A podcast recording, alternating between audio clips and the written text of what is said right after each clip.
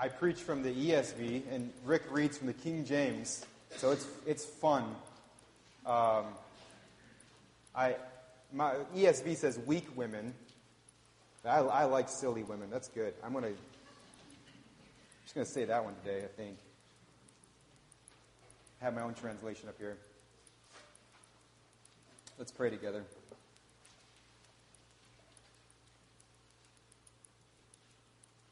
God, we thank you for your word. We pray that you would help us this morning to think clearly about your word and then and think about ourselves. That that we would that this would be a time where we're looking into your word um, as a as a person looks into a mirror. That we would that we would change the way we need the ways we need to change today, that we would be convicted, we'd be comforted, we would, we would grow in godliness because of our time in your word. We're, we're confident that your spirit does that in your people through your word. And so we pray that you do it today, God. In Christ's name. Amen. My dad um, grew up in northern Michigan in the he was born in 42 um, so he grew up in the 40s and the 50s they didn't play soccer in northern Michigan. Farm, farm kids didn't play soccer in northern Michigan. They played football. There's a huge difference between football and soccer. And my dad will wax eloquently about the differences. If you ever want him to, he will. He um, does not like soccer at all. Um, and he went to all of my games, and he would go to his children's games, his grandchildren's games, um, if people that he loved and cared about were playing, he would show up and cheer them on, but he would never choose to watch the game. He would never choose to watch the game where he didn't have people who he loved playing. Um, uh, one of his big problems with soccer, he has lots of them, and they're probably an alphabet. They're probably a, a, he's probably got them alphabetized um, and categorized. But his, one of his big reasons is all of the, the faking that happens in soccer. In soccer, if you're in the penalty box um, and someone bumps into you or trips you while you have the ball, you get a free kick, and it's, I mean, it, it's almost a guaranteed goal. It's, I mean, so it's a, it's a good thing if you're dribbling the soccer ball and you're in the penalty box to fall over. It's a good thing to fall over and try to get that free kick.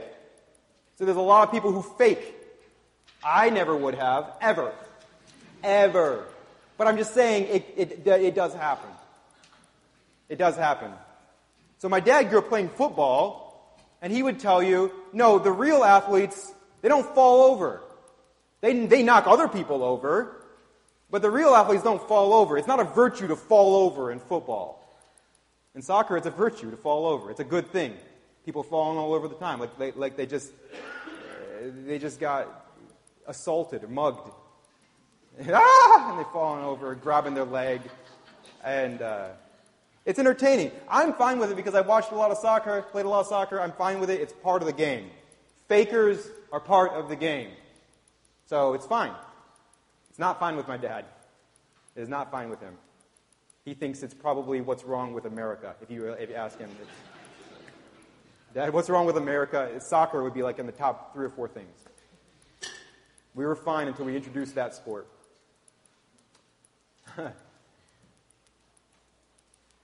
Paul is saying to us in these verses fakers are absolutely a part of the life of the church. The story of the church, you're going to have fakers. You just are. And when I'm watching a soccer game, I'm not surprised when, when there are fakers out there. And Paul is saying to us, don't, don't be surprised in your, in your life as you are following Jesus, as you're trying to help other people follow Jesus, as you're trying to gather as saints and worship God, don't be surprised when fakers show up. He says in verse 1 and 2 of chapter 3, he says, But understand this, get a hold of it, believe it, it's going to happen, that in the last days there will come times of difficulty. And so we are, we are living in the last days, because Paul, when he's when he says last days here, he just means any time before Jesus comes back. And so he's talking to Timothy in first century Ephesus, and he's going to talk about this last days things in just a few minutes. He's going to talk about that in the present tense. So we're living in the last days with the way Paul means it here. And, and you can just be sure, before Jesus comes back, there's going to be times of difficulty. Verse 2 because people will be lovers of self, lovers of money, proud, arrogant. And he goes on and on and on. And he gets to verse 5, and this is what he says. Look at verse 5. It says, having the appearance of godliness, but denying its power. So they have the appearance of godliness, but they deny its power, which means they look like church people. They, they smell like church people. Sometimes they even talk like church people. They, they, are, they, are, they are regular attenders or members in a local church, or, or at least they, they claim to belong to God. They, they, they have the appearance of godliness. They look like they fit in.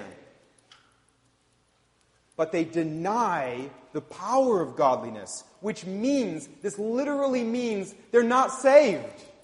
They're not believers. The Holy Spirit of God is not at work in them. They've never believed the gospel. They don't belong to, to, to Jesus. They're not in.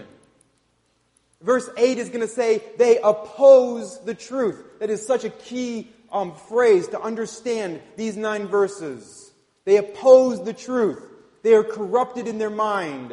They're disqualified regarding the faith. They look, they have the appearance of godliness, but they don't actually belong to God. And since, and since the Holy Spirit of God hasn't regenerated them, He hasn't given them new birth, and since He's not convicting them, and He's not strengthening them, since He's not helping them to understand and believe and submit to the Word of God, He's not helping them obey God and honor God, since since they don't belong to God and since they're not being changed by God, they have no ability to grow in godliness. They're denying the power of it. They want nothing to do with the gospel. They're denying the power of godliness. So that's who Paul is going to talk about here in these verses, these nine verses. He's going to give us a very vivid description of them. He's going to point out what they, uh, what they look like, how they live, what their ministry is like. He's going he's gonna give us the, the life of the faker. He's going to give us the ministry of the faker. And he's going to give us the end for the faker. He's going to give us their biography. So we're going to see it. So we're not surprised when they show up. So we're going to think about that together. That's sort of the, the way our sermon is going to be set up. The life of the faker, the ministry of the faker, the end for the faker. But then we're going to not only think about them, them, them for a little while, at the end of the sermon, we're going we're going to think about ourselves, how we should live in light of what we learn here. So let's think about those first three things together. First, we have the, the life of the faker in verses 1 through 5. The life of the faker. He says, he says, the last times there will be, there will, there will come, the last days there will come times of difficulty, for people will be lovers of self. They'll be lovers of money. Listen to these fakers. Listen to these people who, who belong to church. They, they seem like they belong to God's people. Listen to who they are. Lovers of self, lovers of money, proud, arrogant, abusive, disobedient to their parents, ungrateful, unholy, heartless, unappeasable, which means you can't reconcile. You can't reconcile with them. They won't, they won't accept an apology. They'll, they'll carry a grudge to the grave. They're slanderous, without self control, brutal, not loving good, treacherous, reckless, swollen with conceit, lovers of pleasure rather than lovers of God. They don't love God, they'd, they'd, they'd much rather have pleasure. They have the appearance of godliness, but denying its power. Avoid such people, Paul says. This is who they are. Now, we would love to, we would love to be able to say, oh, we'll never meet these kinds of people in church. We'll never meet these kinds of people uh, among those who claim to be Christians. We'll ne- this will never happen. But that's not true, is it? I mean, we could swap stories, couldn't we? We could have a, we could have a good old time today swapping stories um, about people who, unfortunately, that's what they looked like to us. That's who they were. That's how they acted. That's what they were filled with. People who were enslaved to money, enslaved to their own ego and their own reputation, cruel to people. Church people, I have seen, I, I have heard some of the most cruel stuff come from the mouths of church people. Heartless. No self control. I mean, they have great self control when life is going well, but as soon as their world is rocked a little bit, they fall apart. Paul says it shows up when they're young, disobedient to their parents, and then as they grow, that, that we see that that disobedience to parents was really just disobedience to God. And then it shows up in all kinds of ways in their life. There's slanders saying some of the most ridiculous, untrue, awful things. They're unappeasable. They refuse to accept an apology. They refuse to forgive.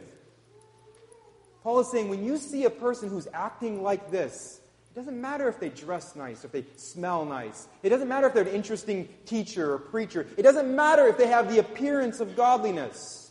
You take a close look and you see a bunch of this stuff, you can be sure that they are denying the power of godliness. You can be sure they don't belong to God. That's the life of the faker. Number two, the ministry of the faker. So, number one, Paul, Paul gives us as the first part of this little uh, biography here. He, say, he gives us the, the life of the faker. Number two, we have the ministry of the faker. Look at verses 6 through 8. It says, For among them are those who creep into households and capture weak women, burdened with sins and led astray by various passions, always learning and never able to arrive at a knowledge of the truth. Just as Jannes and Jambres opposed Moses, so these men also oppose the truth. Men corrupted in mind and disqualified regarding the faith. Now, we, we don't know all of what these fakers believed. We don't know what kind of doctrine and, and theology they had adopted, but somewhere along the line, they had just turned their back on the gospel. They turned their back on the truth of God's word. They opposed the truth. And they weren't satisfied to just believe this garbage all by themselves. They wanted to, they wanted others to believe it with them. So they creep in. This is the same kind of word that a, when you use for a worm or a snake. They snaked in. And, and Paul says they capture weak women. Now, of course, when we first hear that term, uh, King James silly women or gullible women, maybe is in your translation you have there, or weak women. Of course, automatically it sounds a little rude, a little sexist, um, but we know for sure that Paul doesn't think of women in general as weak or as silly or as gullible. Um, Paul speaks very highly of Timothy's mother, his grandmother. He, he drills into Timothy, you should be thankful that those were strong gospel women and they taught you well. He says to Timothy, you should be forever thankful and you should honor their legacy. You should be thankful they weren't weak and gullible. So when Paul's talking about weak women here, he's, he's thinking of a very specific, it's like very specific stories these, these false teachers, these fakers, they would come in and they would, and they would come to women in their homes during the day. Um, and they, sometimes they would even join the household staff as like a tutor for the children or something.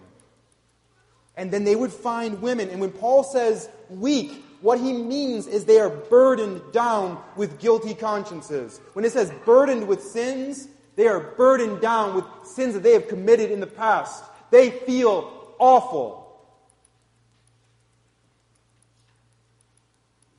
but they're not strong in the gospel. They don't know what to do with their guilty conscience. They're not taking that guilty conscience straight to the gospel. And so these um, fakers are coming in and they're using that to their advantage and they're leading them astray. This is what Moses' opponents did generations earlier. These guys would use tricks and magic and, and to try to persuade people away from following Moses, away from the truth. Paul says there's nothing new. This, is, this has been going on for generations. It's going to continue to go on. It looks a little different now, but it's the same. This, these false teachers find someone weak in the gospel, burdened down with past guilt, never arriving at a knowledge of what the Bible says and what it means. They capture them, they lead them astray. This is the ministry of the faker. This is why Paul says you have to avoid these people. You have to avoid them. They're not going to bring anything but trouble. Uh, in 2004, I was a, I was a young whippersnapper, um, 23-ish? Yeah, 23. I was 23 in 2004. Um, I was hired as a youth pastor at a church in North Carolina. And those of you, I'm, next month sometime is going to be my five years here at First Baptist, and there are those of you who have been here for five years, and you every day in some way regret that you voted yes. And I know that, but can you imagine what the people who were sending their kids to my youth group when I was 23? Um, yeah. So it could be worse, is all I'm saying to you, okay? Grow up. All right. The, the, uh, the senior pastor who hired me was a monster, a terrible person. He was, he was entertaining. He was funny. He could, he could tell a good story when he was preaching. A lot of people liked him, but he was a monster. He, he, he used the church as his cash cow. He, he, he took all kinds of money from the church. He had two long standing affairs. He thought every woman who worked there just belonged to him. He, he would touch them whenever he wanted to, however he wanted to. He was a monster. It took years for the church to, to gather up the strength, the courage to force him to resign. Uh, but his, his theology, though, over time, it ma- he said some of the most ridiculous things from the pulpit. But because he was so beloved, people just, eh. he's a monster.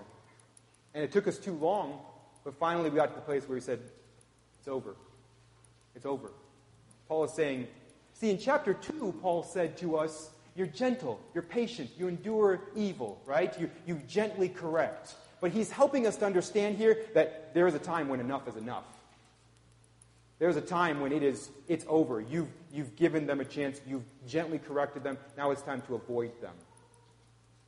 Sometimes this means um, the church member, after we go through all the, the, the steps of church discipline, and I'm so thankful we've never had to do that since I've been here, and I hope we never have to. But sometimes you do have to. If they're just doing outright damage to the, to the glory of God, to the fame of the gospel, we have to, we, we have to stop it. And sometimes if you're in a church where this is what the, the ministry leader or the pastor is doing, if you can't get people to wake up, then you got to just go. Because th- these kind of people they bring nothing but trouble. They bring nothing but trouble.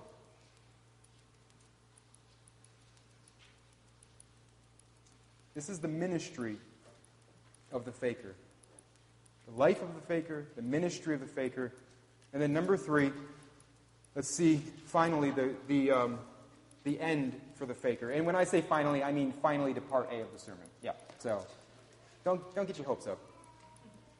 Keep coloring, kids. All right. The end for the faker.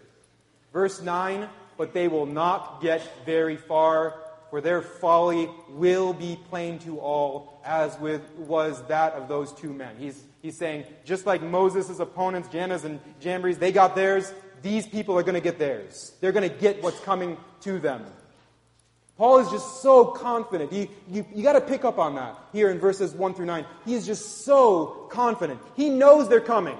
He knows they're going to, he knows they're going to show up. Paul is saying, these, these don't be surprised when fakers show up.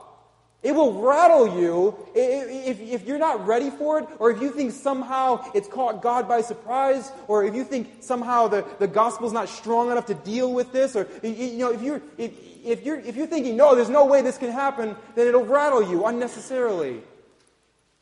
Paul says if, if God's story of redemption, think about this, is, is big enough and complex enough to, to include people like Judas Iscariot, then you can be sure it's going to include more and more fakers as well.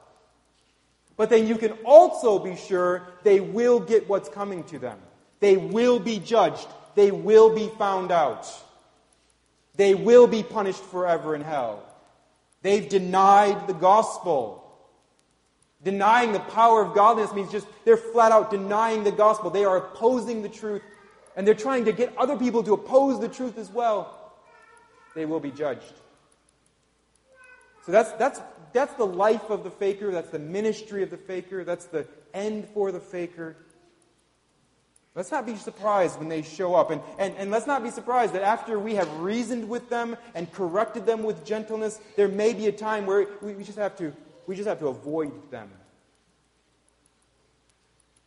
All right, so now let's stop talking. Let's, not, let's, let's stop th- saying them. All right? Let's stop saying the word them. And let's, let's be done with that. And let's think about us now. Let's be done with them. And let's start thinking about you and about me. Let's, let's, let's think about us. Here's what I don't want I don't want the appearance of godliness. I don't want to be a faker. I don't want any of that in my life, any of that in my heart. I want the power of godliness. I want the Holy Spirit of God changing me and growing me. I want God helping me to understand what His Word says and what it means, and I want Him giving me strength to obey. I want to, I want to live a life that joyfully honors God. I want the power of godliness. I don't want to be used, I don't, I mean, I don't want to, to, to lead people astray. I want to be used by God to, to lead people to Jesus. So it's not enough for us to simply avoid the fakers. We also need to avoid being the fakers.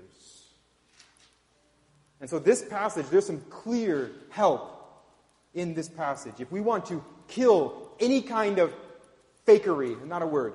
We want to kill that in our hearts, in our lives. There's, there's three things, really quickly, well, moderately quickly, um, that we got to do. One, we have to stick close to the truth.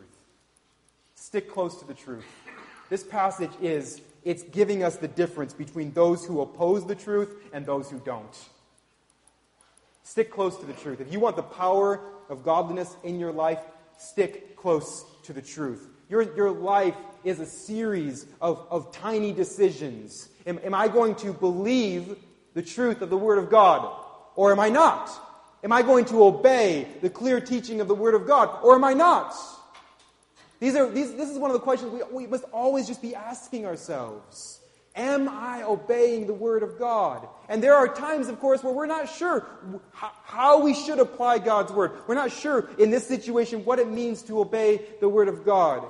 And so we, we ask, we, we, we look for help. We ask our pastors and elders. We, we pray. We try to sort it out. We think through it. We make the best decision that we can, the thing that we think most closely sticks to the Word of God. Nothing matters more.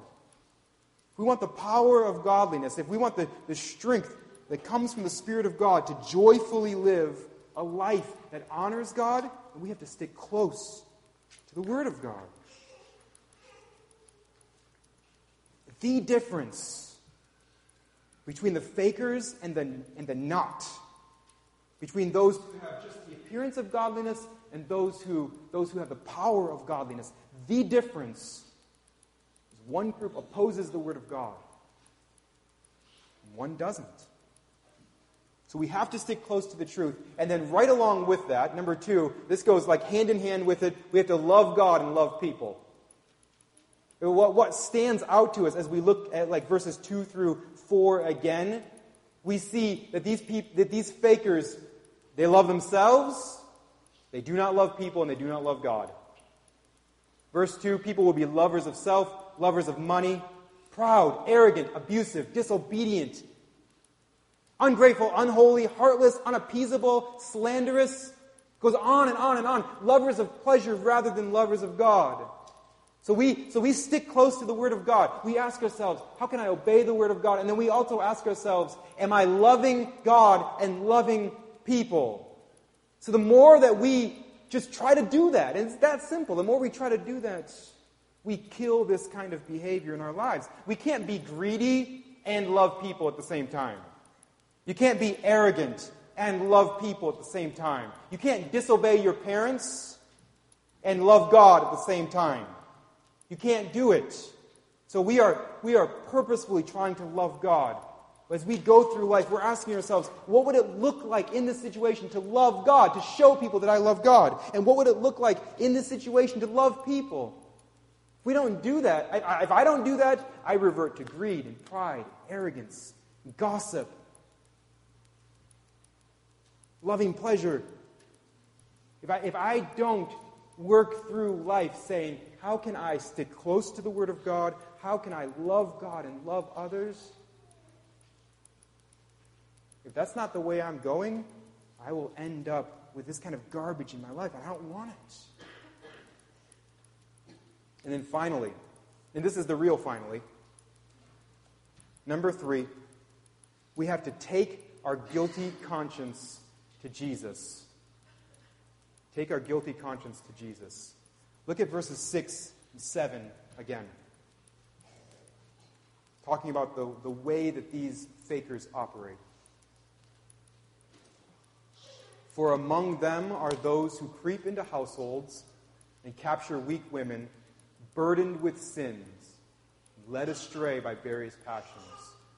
Look at verse 7. Always learning and never able to arrive at a knowledge of the truth.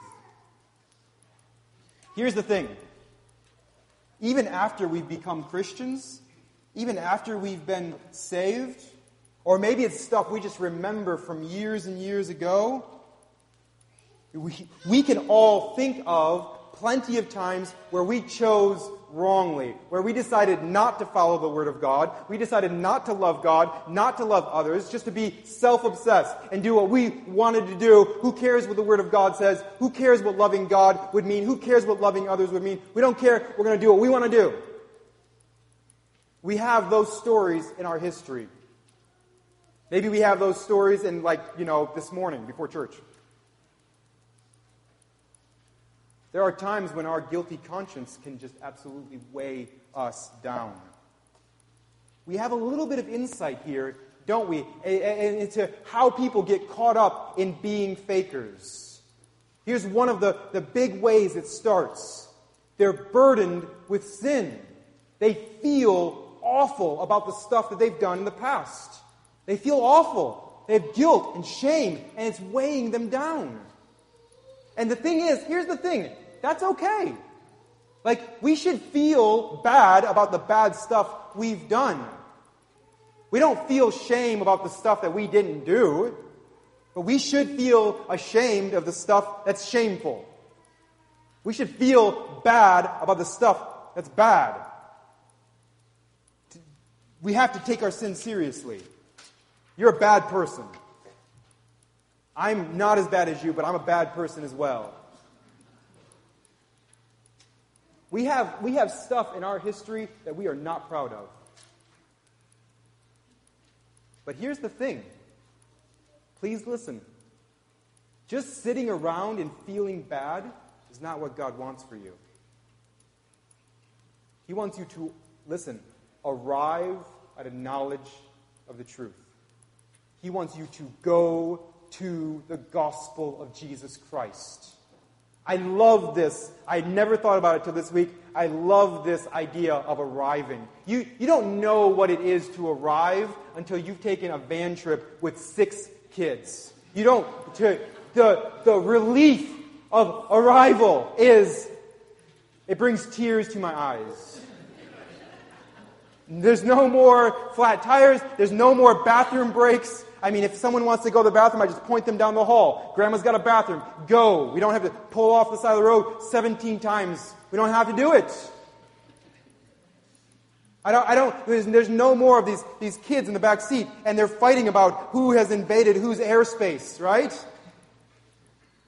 Everybody shut up. I love you, but you gotta shut up. If you hear two things I say, I love you and shut up, just hear the last part. We, I love to arrive and just plop down on a couch and just collapse. Ah. That's what we have here. Do you understand that? That's what we have. We have arriving at the gospel. We take our weary, weary load that we cannot bear. We cannot, we cannot carry it. We cannot carry it. You cannot carry your guilty conscience. You can't do it. So you collapse on Jesus. You arrive. You collapse. You plop down. You say, Jesus, I'm so sorry. I'm sorry. I've sinned. I did something that was just wrong. I, I thought something that was wrong. I said something that was wrong. I can't carry it around. I'm sorry. Thank you so much for taking my punishment. Thank you so much for covering me with your righteousness. Thank you for casting my sin as far as the east is from the west. Thank you that the Father rejoices over me the way He rejoices over you because you've poured out your blood for me. Thank you. Please, please help me to never do this again. Please help me to never say that again. Please help me never think that again. And we just collapse on it. We say, I can't, I can't carry it. Only Jesus can bear our weary load. Only He can do it. And here's the thing if you are trying to bear it yourself, you will end up in all kinds of stupid, non gospel, non non scripture ways of thinking. You will end up in righteousness. You will end up in bitterness. You will end up in a poor view of God. You can't do it. So arrive. Arrive. Collapse on Jesus. Here's the thing for the Christian we never stop doing this. We never stop collapsing on Jesus. Maybe, maybe you've never believed the gospel. You just, you've never believed it. You never believed it. And you're not going to talk to me about it because you think I yell this much in real life. Um, but there are nice people here you can talk to.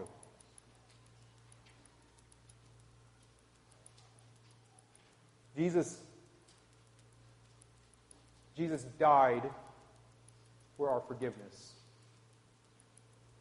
He died so that we could be right with God, so we could be forgiven by God. He, he paid the, the debt that we could not pay. If you've never believed that, if you've never said, you know what, I'm a sinner, I deserve punishment, I stand guilty before God, Jesus Christ is my only hope to be forgiven, to be brought into the family. If, if you've never just believed that and trust in that, do it now.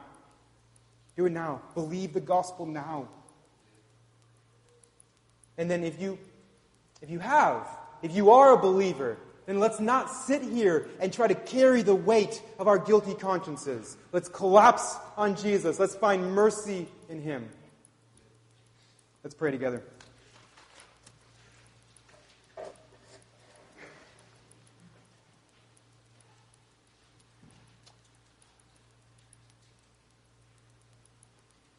Heavenly Father, I uh, feel like I've yelled a lot this morning, maybe more than usual.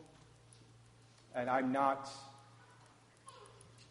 I don't, I just, I'm just thankful that I can collapse on your Son, that I can arrive at the truth because of your Spirit's work in my heart. I'm just, I'm just thankful.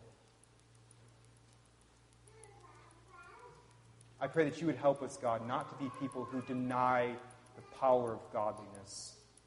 Help us to be people, God, who stick close to the truth, who live our lives trying to love you and love others.